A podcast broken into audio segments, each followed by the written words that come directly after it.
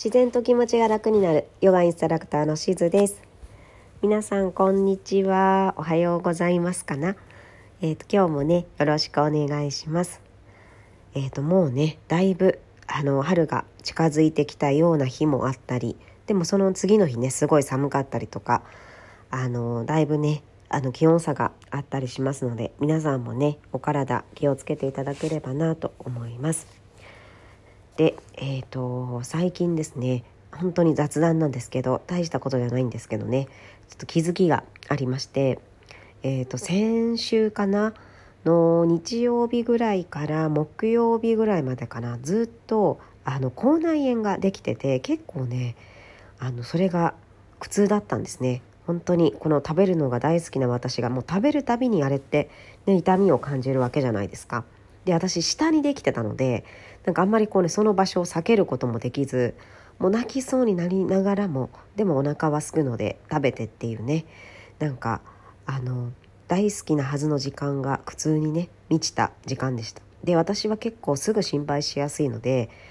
まあ私口内炎、まあ、最近ねできないんですけど口内炎ってなんか若い時しかできないって噂を聞いたんですけど本当なんですかね？ちょっと私も定かかどうか分かんないんですけど確かに最近あんまりできてなくてで久しぶりにできたんですけど、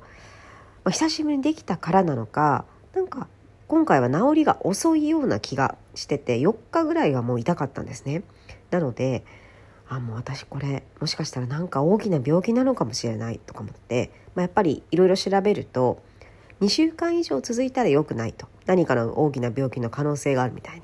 ネットではね書いててああじゃあ病院。ね2週間以上経ったらね行かなきゃいけないなと思ってもう気が早いんですけど病院を調べたりとかね。してた状況だったんですけど昨日かな。なんかもう普通にご飯も食べてあの普通に過ごしてて夕方にふとあれ？全然今日痛くないじゃんと思ってほんとねあんなに痛くてあの美味しいご飯が食べられる普通に食べられてどんだけ幸せなんだろうと思ったのにいざねその感覚になるともう忘れてるんですよね。口内炎になってたことも。であーと思って。でもう一回何か食べてみたら全然痛くなくて。あよかった治った。と思ってね。本当に幸せを感じましたが今回すごい学んだことがやっぱりその口内炎ってすごくこうちっちゃくて、ね、結構日常にあることなんですけど本当にそれだけで自分の楽しみが奪われたりいろんなね、まあ、私の場合余計なね心配。あの大きな病気なんじゃないかとかね。勝手に妄想を広げて心配して余計になんだろうな。自分に負荷をかけたりとかしてしまったんですけどもう治るとそれがねその口内炎じゃだった時の痛さを忘れてもうそれがいかに当たり前かみたいな。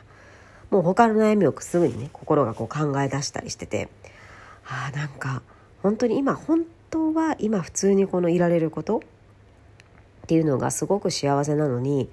いざその状況になると本当忘れちゃうんだなと思ってもう今はねあの美味しくご飯を食べられることに感謝しながらご飯をいただいてます。でも食べ過ぎないようにね気をつけなきゃいけないなと思っています。ということで本当に雑談だったんですけど、えーと、今日のね主題はですねまたお知らせになるんですが、えーと、2月24日から、えーと9時15分からですねえー、日々の不調のための優しいヨガっていうのがねソエルさんで始まります。これは私のあのオリジナルのクラスですね。他のクラスみたいに例えば自律神経調整ヨガみたいなあの感じでこう同じねテーマがあって皆さんが担当するっていうものじゃなくてもうこのクラスのなんだろうなテーマもあの題名ももうオリジナル。私が今私だけが担当しているっていうオリジナルクラスに、ね、なります。でもうこのクラスはすごく私にとっては何て言うのかな自分が伝えたかったことあのお伝えられるかなと思っていてなぜかというとあの、まあ、このクラこのラジオトークでも結構話したかもしれないんですけど私ってすごくこう体に何て言うのかな基本は健康なんですけどちっちゃな悩みがいっぱいあるんですね。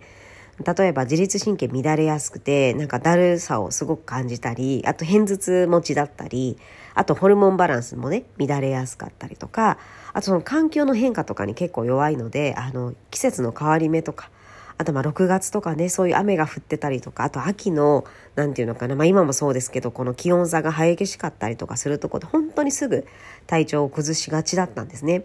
で今まではそれにすごく何て言うのかな自分を責めてあのみんなも同じようにみんなと同じように頑張んなきゃいけないって思いがすごく強かったんですけどいろいろねヨガだったりとか、まあ、ヨガに付随していろんな勉強をしていく中でそのまあ片頭痛とか自律神経の乱れって、まあ、一概には言えないもちろん生活習慣とかもあるんですけどあのそういうふうにもともとこう乱れやすい人っているみたいなんですね。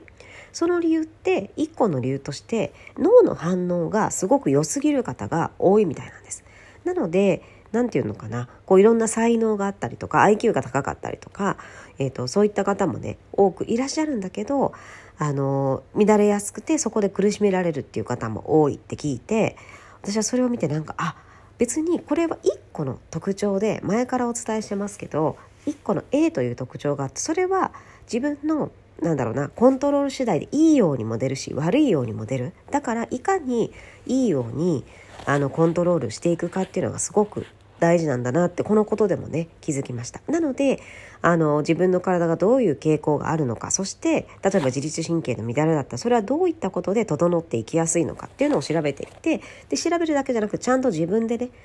本当人によって合う合わないってあるので自分にとってどれが合うのかなっていうのをいろいろ実験というか試してみる。そうすると本当に去年ぐらいからかなあの私本当に結構仕事とかも休んでたんですけど、まあ、一回コロナになってねちょっと一回休んじゃったんですけど急に休むってことはもう去年はその1回のみっていう感じかな。あとはもう、まあ、たまにもちろん体調は崩すんですけどそんなに長引いたりせずあの自分がこう調整できる範囲であのなて言うのかなあの整えていくことができたっていうことがあるのでそういったあの何て言うのかな生活日常における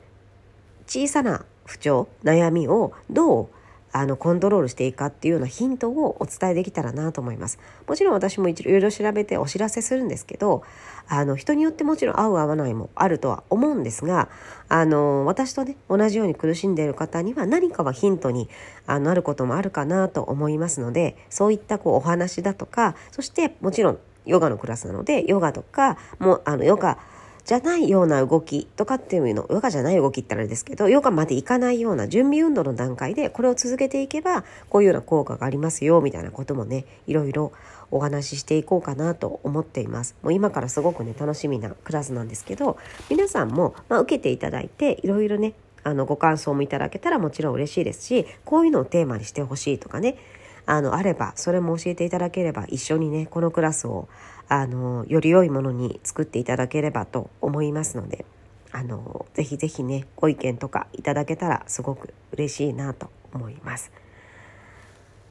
では